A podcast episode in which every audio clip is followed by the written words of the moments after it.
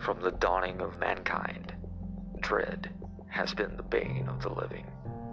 It bears down upon their souls with the weight of their own transgressions. It conspires with the untamed mind to set the heart pumping with fear. And fear is the fuel that ignites in a spark that swiftly becomes a paranormal fire.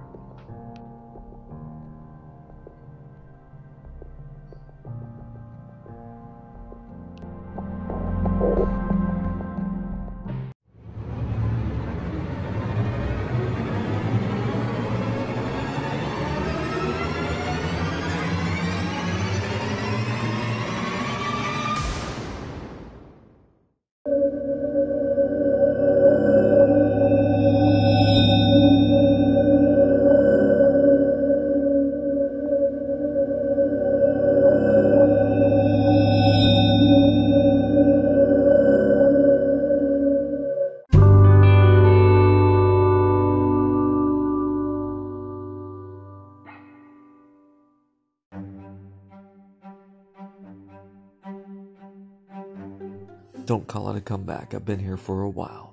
Thank you for fanning the flames of a paranormal fire today. I'm your host, Charles. How are you?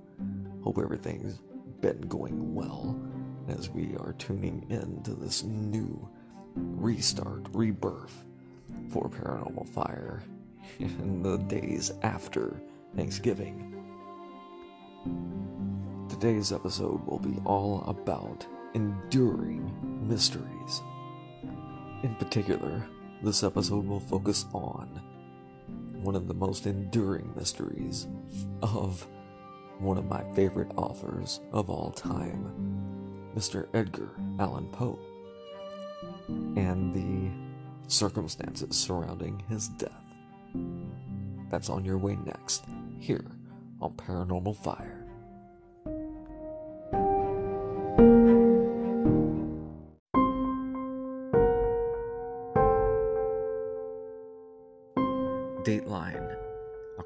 3, 1849, Baltimore, Maryland. Joseph W. Walker, a compositor for the Baltimore Sun, was heading out to Gunners Hall, which was serving as a pop up polling location for the 4th Ward during that year's election. Alright. When Mr. Walker arrived at Gunner Hall, he found a delirious man wearing second hand clothing in the gutter. The man was unable to move, so Walker approached him. That's when Joseph Walker realized the man was Edgar Allan Poe. Mr. Walker, worried for Poe's condition, asked Edgar Allan if he knew anyone in Baltimore. Poe gives Mr. Walker the name of Joseph E. Snodgrass, a magazine editor with some medical training. Walker then proceeds to write Snodgrass a letter, which you can find linked in the article from the Smithsonian, which itself will be linked in this episode description. But I will paraphrase here. It essentially um, tells Mr. Snodgrass where he can find Edgar Allan located, and that um, he should um, come post haste and get Mr. Edgar Allan some help. And um, I'm assuming this letter to have been delivered by courier or something like that. Um, it was quite a common practice, especially in a city like Baltimore. And the day, you could find somebody real quick. Hey, boy, here's money run over to this address, right?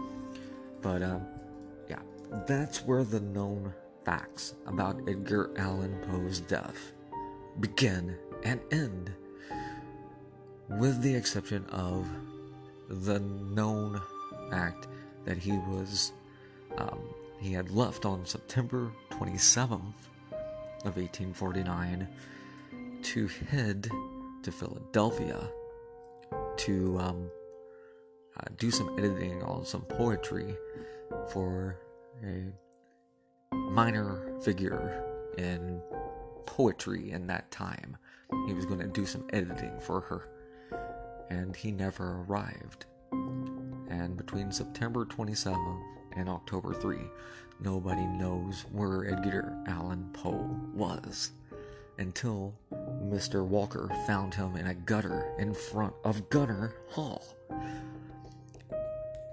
And so, for clarity, everything coming after this is pure speculation. Nobody knows what happened. But we shall explore the theories next here on Paranormal Fire.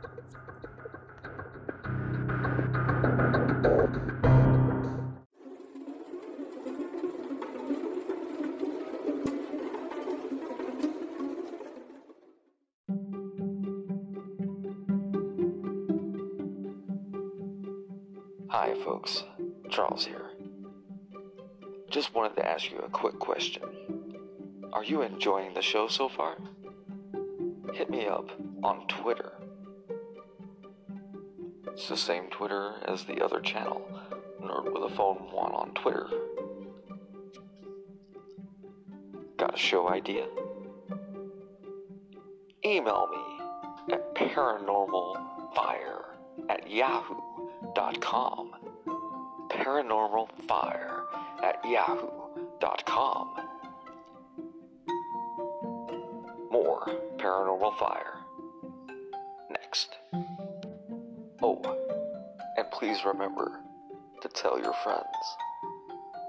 Share. Share the link to Paranormal Fire.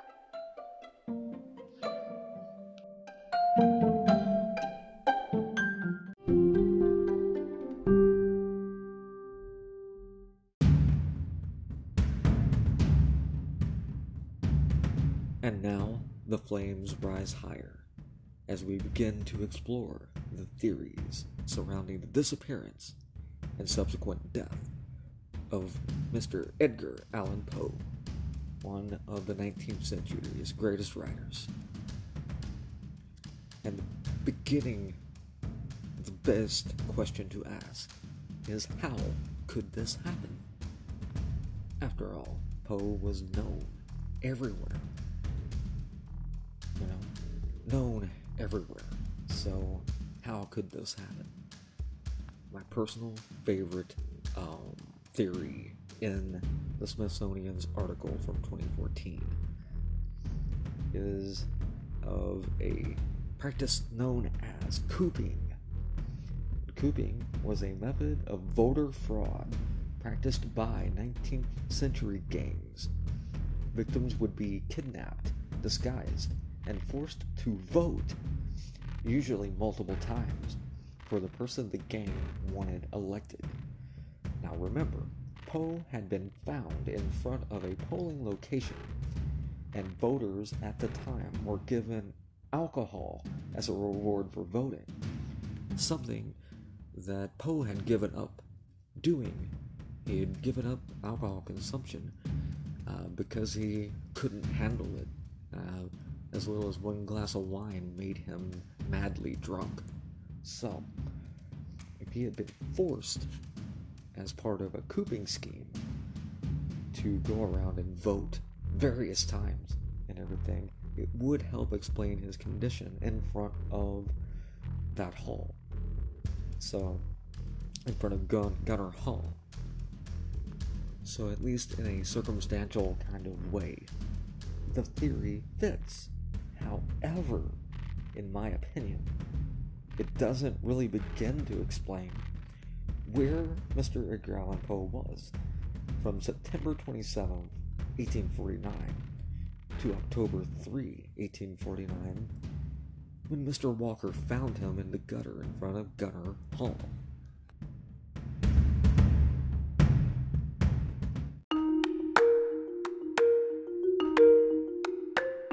Can you feel the warmth as the flames grow higher? So, we are exploring the mystery of Edgar Allan Poe's death. On October 6, 1849, the night before Edgar Allan Poe passed away, Dr. John J. Moran, the physician tending to Poe as he lay dying, stated that Poe had repeatedly called out for someone named Reynolds throughout the night, but who that was has never been established.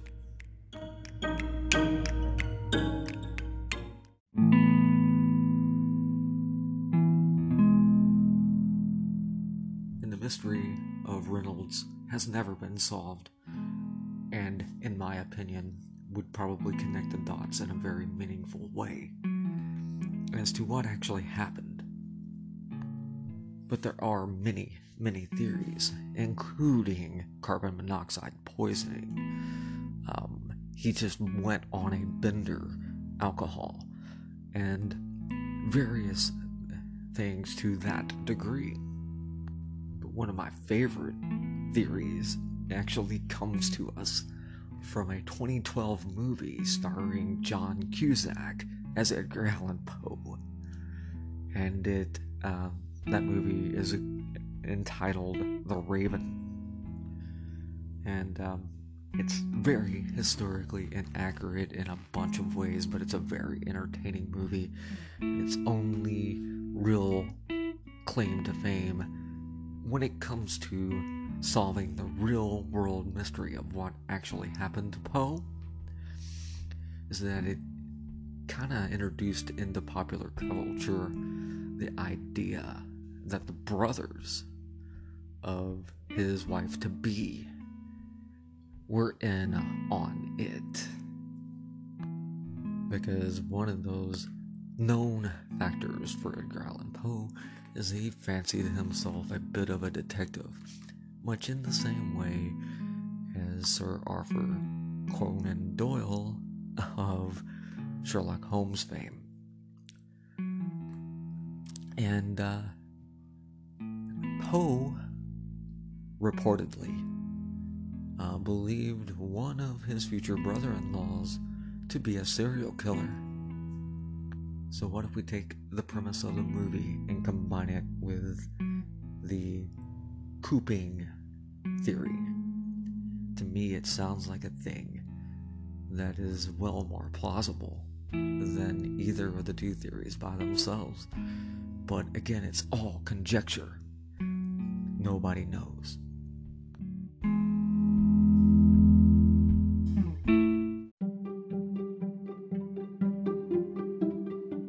Alright, thank you for listening to Paranormal Fire today as we begin to dim the flames. In conclusion, for this episode, to say there is not any bona fide facts other than the ones we gave you at the beginning. Just a food for thought. Again, the Smithsonian's uh, article from 2014 will be linked in the episode description here that you may read it for yourself. On the next episode of Paranormal Fire, I will invite a friend on here and we will discuss these theories seems like a thing that you're interested in, won't you return and help us stoke a paranormal fire? Until next time, stay safe.